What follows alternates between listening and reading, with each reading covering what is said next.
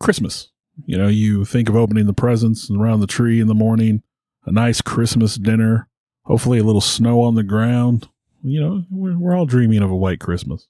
And then, you know, most people get to stay home and enjoy that day with their family, but American servicemen, regardless of where they serve, they don't always have that that ability. You know, sometimes their job is is to be on guard no matter what happens. And during Cold War years especially, our servicemen and women had to be on guard for the ever present threat of our foreign enemies. And so, as Christmas Day gives way to Christmas night and most people get to snuggle down into their beds, an incident happened in Rendlesham Forest in England, which found American servicemen running through the woods in pursuit of a strange unknown flying object. And we're going to talk about the Rendlesham Forest incident tonight. From a child born into this world, we are taught what to believe. Close minded we become, fearful to be deceived. Still, we desire to know what lies beyond that locked door. The art of the storyteller, conjuring tales of legend and lore. History hidden, lost knowledge, things forgotten and the unknown. These are the things that direct us and will set the tone. Welcome, friends, to another episode of Nightmares on the Lost Highway.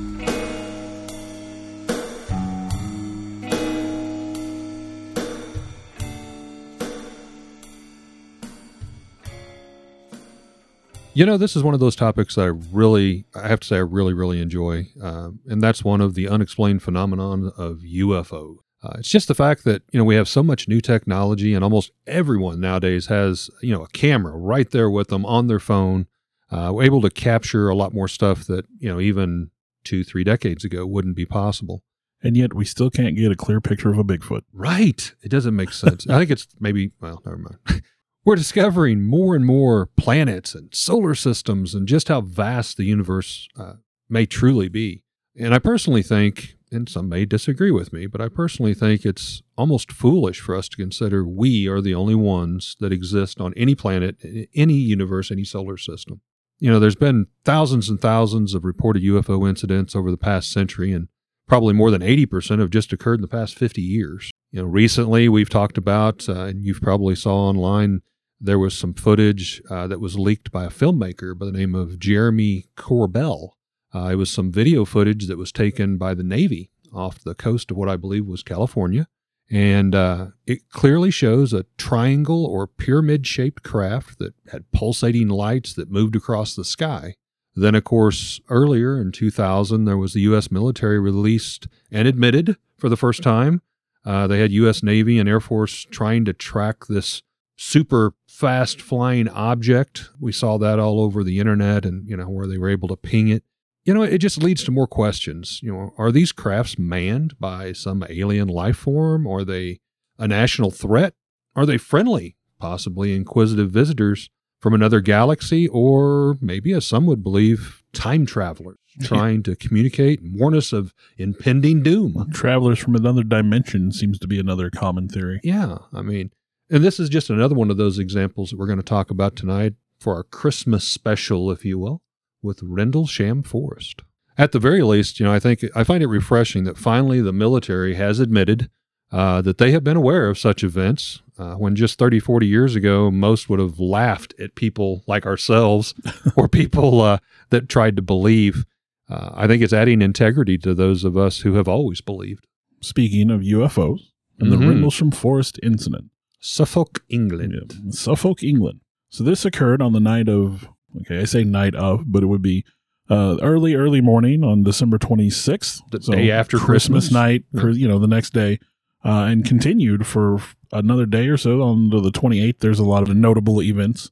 This group of uh, this this sighting happened just outside the Royal Air Force Station Woodbridge, which at the time was being used by the United States Air Force. It was kind of a lease kind of thing, or, or I'm not sure exactly how it worked. It, it- that seems like a weird situation. Yeah. I mean, did they rent it to us or, you know, how But we, does that work? we had United States Air Force personnel occupying this. Well, occupying might be the wrong word to use. they were they were using this English uh, air air station. So the, the bulk of the Rendlesham th- sighting is basically that these the airmen there over the course of a couple of days claimed to have seen what they described as UFO, an un- unidentified flying object that seemed to have descended into the forest at one point and then kind of zipped and traveled around. We're going to go into more detail on that. But over the course of a couple of days, they just saw the this unexplained phenomenon. Uh, and a lot of it was documented by Lieutenant Colonel Charles I. Halt, who seemed to be, you know, he, he very, like he's a guy who went from skeptic to believer over the course of a couple of days here, and we'll talk about that too. But most of what we know about Rendlesham Forest comes from Halt. Now, I will say, uh, I wasn't familiar with Rendlesham Forest. I'd heard of it, but it's about 100 miles to the northeast of London. And the entire forest is, is pretty thick and it encompasses about six square miles. Yeah. And just then about six square miles of uh, coniferous, so pine tree, pine tree types. that kind of tree. Now, again, as we were talking earlier before we started recording, there was two bases kind of adjacent of each other, one on one end of the forest, one on the other. And the other was uh, by the Royal Air Force. They still had it. And then we had the one leased or whatever from them. So, you know, the United States was there. But yeah, Rendlesham Forest is considered in in UK in, in UFO circles. It's considered UK's equivalent to the Roswell UFO incident here in America. I love that. I mean, they're they're very similar. Now, there's all sorts of claims when it comes to Rendlesham, and I'm going to try to stick to the most believable version of the story. There's some very outlandish claims, and I'll kind of filter in a little bit as we go. And, and you may have read about some of these in your research, but basically, well, we'll just start. Uh, first of all, the official record states the this event posed uh, no threat to national security, and therefore it was never investigated as a threat to national security. Uh, and it's rumored that uh, pri- at the time, Prime Minister Margaret Thatcher told everyone, "Don't tell the people." You know, they didn't want it reported. They didn't want people worried about these. Maybe UFOs in panicking their the airspace. people. Yeah. But again, it's U.S.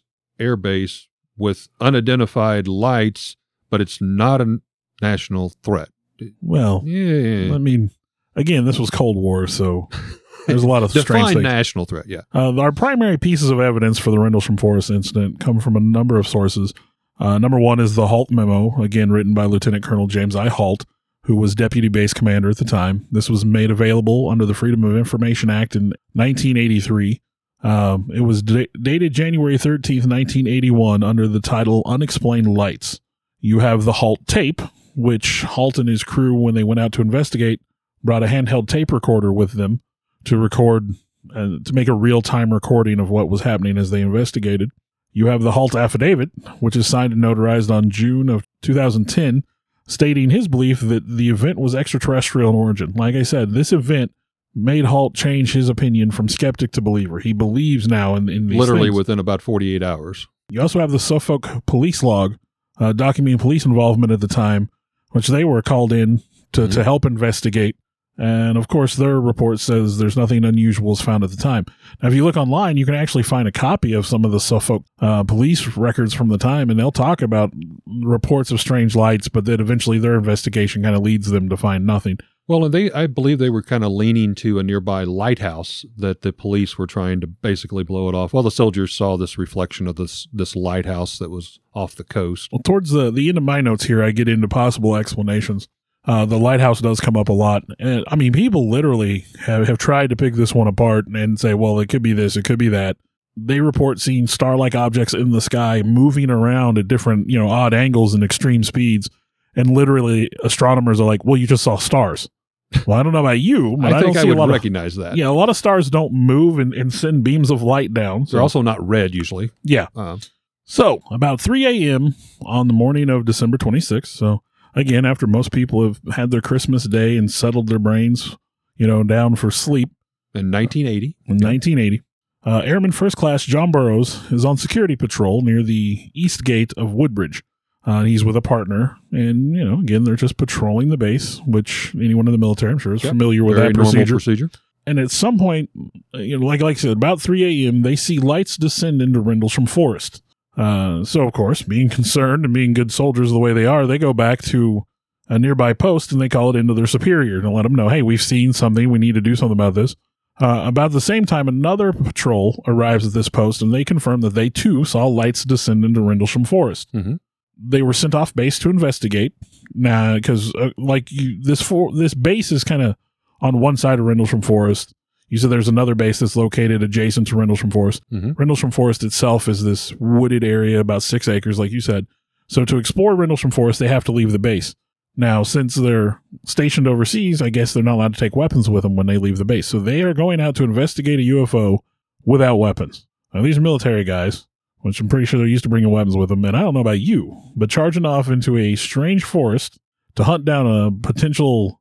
At the time, they The don't, they don't know what it is. night. Yeah. It, this is the Cold War. For all they know, the Russians have parachuted down into Rendlesham Forest, Right, right. and they're going out there without any guns. So these are some brave guys. Now, I think that same night, and, and maybe you were going to touch upon this, I think the first alert was a farmer had reported seeing a upside down shaped mushroom craft vehicle that was hovering above his garden just a few moments before 3 a.m. when the guards saw it at the east gate. Well, the sightings are not specifically limited just to the airmen and, and such. So I know that there were other there were other sightings in the surrounding area. But again, kind of setting that integrity, there was several Yeah. people who saw this event. since they're leaving American jurisdiction, like I said, they leave their weapons behind and they go off into Rendlesham Forest to figure out what it is that's going on. Now, their initial assumption is that this is a downed aircraft. Obviously, that's the simple explanation. Somebody crashed. Mhm. They never heard a crash to accompany that or explosion or anything like that. Well, and this base was the home of the A 10 Thunderbolt 2, which was the anti tank fighter jet. So, again, I mean, this was an airstrip, Yeah. and it would stand to reason. Yeah, maybe somebody was trying to, to do a forced emergency landing and didn't make it. According to Halt's memo, what they saw was a strange glowing object. Described it as being metallic in appearance, triangular in shape, approximately nine feet across the base and nine feet high. So it'd be in a triangular shape, but you know, pretty pretty sizable. Yeah, like Mhm. you said, the size of a car. the size of a car. Some accounts also said it was covered in hieroglyph-like markings. Thought that was interesting. Yeah, I, I thought that was With was with the glyphs being as tall as three foot. wow. No, okay, I didn't find any. yeah, I saw some reference to that, and I went back and reread it a couple times. Like that, that's some big letters. Now, according to the gentleman that found it, the, the object illuminated the entire forest with a bright light and uh, it had a pulsing red light on top and a bank of blue lights underneath and appeared to be sitting on three legs like a tripod. An airman by the name of Penniston approached the craft and touched it, at which point it sped off at impossible speed through the forest. Um, and they said that while in the presence of the object, everything felt slower or strange. Yeah, soupy, like time was being distorted and, and all of that. Now, in later accounts, Penniston himself will actually go on to to claim that the the object implanted binary code into his brain. Yeah, he, he said maybe looking back on it, touching it was probably you know not the best Yeah. possible solution. but but his story kind of gets inflated over the years. But they also report that that animals on a nearby farm were in a frenzy. You could hear animals all over the place. it was also going nuts. I'd found as the men approached the vessel ship, uh, their radio transmission started acting up. So there was some type of an interference. There were three soldiers at that point. One stayed back at the edge of the woods as the other two went in to investigate so that they could yell. And then the one that could still get radio reception could, you know, broadcast that in. And they were talking about, like you said, there was this kind of thick soupiness that kind of delayed them. But then uh, uh, the two men that approached, they said once they got within about 10 foot, that that kind of like let up and it was normal again. So it was almost like there was a, a dome, a bubble, if you will, around this craft. So for the next two hours, they played kind of a cat and mouse game with this object through the forest, uh, with it appearing specifically documented near the back gate of Woodbridge again. Penniston, in his official document, uh, Sar- I have here Sergeant Jim Penniston, uh, he claimed to encounter a craft of unknown origin. That's the only way he could term it. So, so later, uh, shortly after 4 a.m., uh, the local police were called in. So that's where the Suffolk police blotter comes into to account. Like they they were called in. According to the police, the only reported lights they saw while they were there were from the Orford Ness Lighthouse, Hmm. which this this lighthouse comes comes, the into the story quite a bit away. Yep. Uh, this particular lighthouse is miles away on the coast. Uh, we'll probably talk about that a little bit more as we go. Shortly after daybreak, some servicemen went out and they found a small clearing on the eastern edge of the forest where there were three impressions in the ground in a triangular pattern where the craft had apparently come to rest. The depressions were one and a half, one and one half inch deep and about seven inches in diameter. So it does sound like some kind of circular, like landing Mhm. gear. Landing gear. Uh, there were burn marks and broken branches on nearby trees. And about 10:30 a.m., the local police are called in again to view these impressions, and they say, "Oh, they could have been made by an animal." So the local police were not having it. Those crazy seem to be too rabbits. involved. Yeah, Wascally Wabbits. Now, you had mentioned, uh, you know, Jim Penniston. He was one of the main officers there. I thought it was worth mentioning. He was a trained propulsion engineer. He had studied and researched every form of engine and craft known to man, including Russian and, and other ones. I mean, that was part of his task in the military. And as he approached the ship, he noted that there were no seams, no bolts or rivets. Uh, and in between the flashing lights, he had peered at the at the material trying to figure out what it was like. And he described it as upon getting close before he touched it, it was almost like black glass. However, when he decided whether it be good or bad to touch it, he Let's reach touched- out and touch this strange alien spaceship. yeah, he, he touched one of these, as it was stated, three foot tall runes, and the black glass then took on a different texture. He said almost like sandpaper, And again, his story has kind of been embellished over the years. like so most stories. his original account on. is I touched the object. And then later Yeah. on it's they It was black glass stuff and- directly into my brain. and there was a, a lights emitted that, that temporarily blinded him for several minutes. And yeah, yeah, So we move on to the events of December 28th, the early hours. So December 27th kind of goes by uneventful. 28th, the early hours, base commander Lieutenant Halt goes out to the site with several uh, other servicemen. Uh, they take radiation readings in the clearing where the impressions are found with a standard U.S. military radiation survey meter. Um, if you've ever watched the HBO series Chernobyl, you're going to hear a familiar word here in a minute.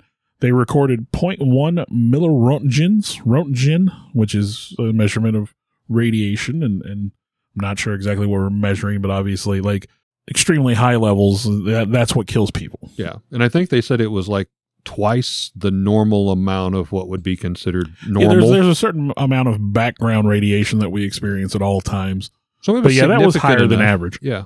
They also found that the nearby trees were giving off slightly higher readings, 0.05 and point to 0.07.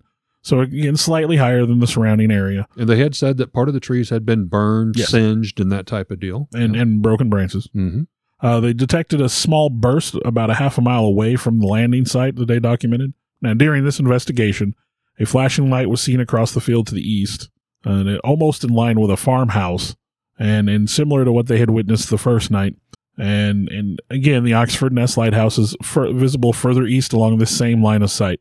And again, we'll talk about that lighthouse a couple of times. People keep wanting to put off that, oh, they saw the lighthouse, they saw the lighthouse. And I think you That's have a little more on that as Yeah, we get later yeah. on. So the night of the 28th, about 9.30 p.m., more lights are spotted. And uh, Halt decides they're going to set up some floodlights out in the forest. If they're if there's going to be something running around the woods, they're going to see it. We're going to try to be as prepared as we can be. Uh, there were also other strange phenomenon. Gear would malfunction. The floodlights themselves would kind of flicker. So there was definitely something going on in the woods that night. Base security was dispatched to replace lights that were malfunctioning, and Halt sent out a photographer with him to take pictures just in case. You know, if, if he saw something, they wanted to document what was going on. He was all about documenting, and I think he did a fairly good job on, with under the circumstances. And I think, as we were talking, I think this is not only from a government standpoint, but I think the man's trying to prove it to himself what he's seeing because Oh, he yeah, was yeah, a yeah. skeptic and he became a believer and he's like, I know what I saw. I, I want to prove this. Yeah, the, the events of this night, uh, according to Halt himself, are what made him a believer. So they do eventually see a red sun like light moving through the trees. Uh, it moved and it pulsed, it zigzagged and winked at them as it, you know, I say winked, but you know, and that probably blinking on and off. used. But yeah, they, they, they actually documented wink. described one of the lights as like a giant eyeball Yeah. that would wink at them. I thought that's odd. As it moved around, they followed it. Uh, they eventually followed it to a farmhouse, and as they approached this farmhouse, it was glowing as if it were on fire. They saw the object at that point begin moving toward the farmhouse, and it then broke up into five separate objects uh, that were now white in color, which shot into the sky and disappeared. Immediately after that, they see three star-like lights uh, in the sky, two to the north, one to the south, and they're all about 10 degrees above the horizon. The objects move rapidly in sharp angular movements, so if you know when you're looking at UFOs, you look for this extreme speeds and, and impossible angles. Airplanes and helicopters, they don't just turn on a dime. Right. UFOs can, you know, shift direction almost Define immediately. gravity and logic. Yeah. Uh, they displayed red, green, and blue lights. Uh, Sergeant Ball, who was on the investigation team, his impression was that they were moving in what he called a grid search pattern. So it was like these lights were looking for something. At one point, a light dove from the sky and straight towards a group of observers, flew through a truck, and then back into the sky. And then Colonel Halt was also outside at one point, and a light dropped from the sky towards him and his group. A beam of light came down within feet of, of, of contacting him Now, I'm envisioning like seriously close encounters of the third kind here. This vessel, whatever is up here, and this huge beam of light just kind of beams down on Yeah. the ground and almost like spotlighting the people down below looking at them. Basically, yeah, is what it sounds Merry like. Christmas. So, uh, it- but this light comes within feet of them and then just disappears. And Halt is on record as saying that is the moment he changed from skeptic to believer. He believes what happened at that moment. And that is sort of the bulk of the Rendlesham Forest encounter. And, and I don't know if you have any other accounts that. Yeah, I, I um, the forest area, we'll call it the landing site for lack of a better term. You know, as it was mentioned, the vessel they had kind of followed. At, at some point, they said it was hovering as they were following it, maybe 12 inches above the ground. But where they found the uh, landing platform impressions, if you will, or the landing gear impressions, those trees had been burnt. We talked about there had been radiation that had been detected. Broken Uh, branches. Now, in the 80s, when this took place, that area was documented as full grown trees. You know, I'm envisioning probably 30 foot tall or so. Yeah. But after that event, the trees began to kind of die. And to the point, like, I, I want to say it was 1993 to 1995 era, they went in and actually cleared part of that and replanted trees, you know, trying to just make it better or more natural. The trees that to this day have never grown back. They didn't die, but it was like their their growth was stunted, so they're never more than like two or three feet tall. Which again kind of lends some credence there that whatever it was, Something radiation happened. or whatever, something changed that ground. Well, Um, I do have a later that same December, because you can't have a good UFO story without a couple of uh, well dressed gentlemen being involved. There was a Vince Thurkettle, and he was visited in his home by two men dressed in suits. the Men in Black. He said they, they appeared to be in about in their 30s. They were smartly dressed, but they were dressed in, in suits. They asked him if he'd been out that previous night. He, he said no, he was at home, minding his own business. When he responded no, they asked again, Did you leave your house at all? Did you see anything last night? Uh, he said no. And then uh, he said, Why? And they said, Well, there were reports of some lights seen in Rendlesham Forest. Uh, we were just kind of checking. Said they asked about 20 questions politely but firmly, you know, insisted that, that, that he answer whatever they asked. And then uh, they left after saying, okay, oh, well, oh, well, fair enough. There's probably nothing in it. And then they left. So he was a, a local. Uh, he thought they were journalists. Uh, and so he watched the papers for a couple days, figuring this, this story would pop up. And he, never saw a story about it. So kind of thinks that uh, maybe they weren't journalists. Well, I think a couple things worth discussing a bit more was how, and I'm going to pick on the police uh, here for a little bit, the Suffolk police. You know, they dismissed it, of course, as the lighthouse. They then dismissed the imprints at the possible landing site as something done by animals. Yeah, animals could have done it.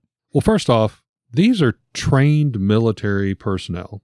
These are Air Force pilots and soldiers. You you have to know they are very familiar with aircraft of the day. Well, you would have to assume being in that area. I mean, they were probably there Cold War purposes. Yeah, I'm sure I mean, they had were- training on, Yeah, you know, guys, this is some of the things we need to be looking for. You know, obviously, as we talked, it was kind of odd that it's uh, occurred in Britain, but it took place, I guess you would say, on temporary U.S. military base property well, um, the events themselves happened in the forest. in the forest. so uh, UFO American personnel were involved, but true. One of the funniest stories I thought was, and I, I couldn't really find the source, but it, someone had suggested uh, Britain's military was actually playing with the United States Air Force team, like staging an event. I did read that. I don't remember. Was it uh the, the SAS? I think is their that special. may have been. but yeah, like they had in, they had dropped down, they helicoptered in or something, Just to mess with them. just to mess with the with us Yankees. And of course, the Brits were very quickly to state, no, it was not us. Why would we do that? You know. But then we're going to go back to this lighthouse, the uh, Orford Ness Lighthouse. I and believe. it comes up a lot. Apparently, it's it's their kind of line of sight from some of the the places they would have been off, that day. off the coast there. It was speculated, you know, it was the source of lights. However, again, I mean, these soldiers were based here. The lighthouse didn't just come on just one night once. randomly. Snuck up on them. Yeah, it's like, you know, again, they would have to be familiar with that and and even if it was a new guy that just got, you know, de, you know, stationed there, his other soldier friends are going to be like, "Oh no, that happens every night." But in addition to this, there was an investigation done, I think it was in 2010 or 2012, where a group of researchers independently went over and they talked to the lighthouse keeper and they went through some of the history of the lighthouse. First and most primary, there is a giant steel plate that's actually used to block the majority of the light from the land side. Now, if you think about that, that makes very good sense. Okay, now I'm not a lighthouse expert, but I've seen movies and I've played video games. Now I believe lighthouse has a spinning light, Yes. a big giant mirror type affair with a light in front of it, so it projects a beam of light out. To The the, i- ocean or the sea. Well, the idea being that you're projecting this light out so ships at sea don't come too close to the shore. Exactly. Rocky, you know, they they, they don't want to they don't want to Reefs or whatever. on the, the rocks. hmm Now this light spins around. Yes. Again, if there's a shield, because you don't you don't It's need going to see the that. lack of light. You don't need to see that light on the land. No. You don't need No to see it on the, the land side of it. You only need it on the ocean side. So yeah, it makes sense that they would put something to block it. Yes. Now, obviously, you're going to maybe tell us that light is rotating that hey, we got light up. we didn't have light for a few seconds. Oh, we got the light back again. But that that would not explain the beams that they said that the the Air Force men were were seeing. You know, but that that shield was made to reflect that back out to uh, what I believe is the North Sea. So again, I, that to me was just absolutely frivolous. That that made no sense whatsoever.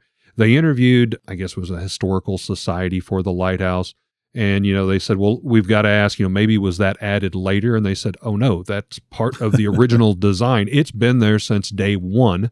Um, so to me, I, I'm just going to cross that off the chalkboard. That doesn't make sense at all. You know, a lot of skeptics claim that there's multiple explanations for what was seen that night. Apparently, there was a, a fireball that, that astronomers document flew through the sky, and that possibly they saw debris from it that looked like it was landing in the forest. Okay, Again, gravity would, shaped would pull it down in a direction. you know they they want to blame the Orford Ness lighthouse. You Mhm. talked about why that seems kind of iffy. Some astronomers claim that the star-like stars, the star-like objects that were dancing around in the sky, were in fact just stars. Again, you'd think trained military personnel they can look at stars and go, okay, those are moving, those are not. Yeah, okay. John Burroughs, one of the the airmen, he said that he thought that the light was coming from the local lighthouse at the time. Uh, and that the animal noises were more than likely made by the local muntjac deer that live in the forest. I guess they can make all kinds of crazy noises. I don't know what a muntjac deer sounds Never like. heard of that, but okay. Some believed it was a Russian satellite that got downed and was recovered by the, the U.S. Air Force. And obviously, if that were the case, we wouldn't be telling the truth about what happened anyway. Right, right. But again, you have the Suffolk police, they got called in. You have, you know, the, the Halt affidavit, which he swears to this day, you know, that that happened. And in 2010, he signed the affidavit believing that it was, you know, that it was extraterrestrial. I guess the one of his superiors, Colonel Ted Conrad, he issued a statement saying that nothing like what Halt had seen had ever been seen, neither on the sky or on the ground, and that Halt should be ashamed and embarrassed for his claims. So Shame on you for telling the truth. yeah, I mean, even the people like Halt clearly believe in what happened, and he's shamed for it. Well, And- again, you mentioned a fireball, you know, a meteor or something that crashed. We had red lights, we had blue lights, we had green lights, orange lights. You have multiple servicemen. you have this vessel that they followed hovering 12 inches above the ground, moving in and about the trees. I don't know about you, but when a meteor or asteroid falls, I mean, it falls. usually just stop. It just Yeah. kind of stops They pick a abruptly, maybe to- digs to- through the to ground a little bit if it's big enough. So again, these things don't make sense. What we're talking about may also not make sense to us, but to, to just throw something on the wall and see if it sticks, I, I think that's what's going on here. Well, these people they they propose all these strange and exotic ideas, but none of them really match up with what was described that day by multiple eyewitnesses. Yes. Yeah. Well, if you go to Rendlesham Forest now, it has a UFO trail. And on that trail is a life size flying saucer that does have some hieroglyphics inscribed on the side of it. That are not three foot tall, by they're, the way. they're probably not, no. No. But uh, it's on, uh, there's, it's like a, well, it, it, I guess it would a be, tourist destination kind of thing. well, I was going to say, I found it on, I guess it would be like uh, the equivalent of United States State Park kind of website. I guess they have a very similar thing for I for believe they even have like a camping area there. So yeah, apparently when Rendlesham Forest has, I don't want to say they've embraced it, but if you're going to put a life size UFO out there, you must be comfortable with saying something happened. Yeah, yeah, you know, so kudos to uh, to the Brits for at least acknowledging this. You know, it's Christmas time, and I know as part of most Christmas traditions, a lot of people say they see all kinds of strange stuff flying through the sky. It So wasn't Santa. We I'm don't sure, think at yeah, this point these in time. guys weren't expecting to, to encounter a UFO that night.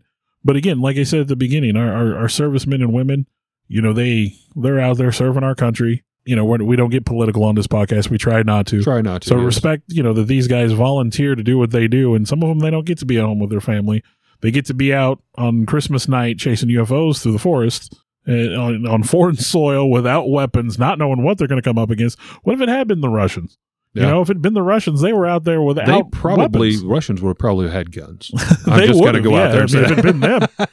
Um, and you know, again, I think we're showing our age when we talk about the Russians being the bad guy. But if you live through Cold War times, that was that was the big bad guy at the time. You know, before the War on Terror, you had the Cold War, and that was that was our big enemy of the day.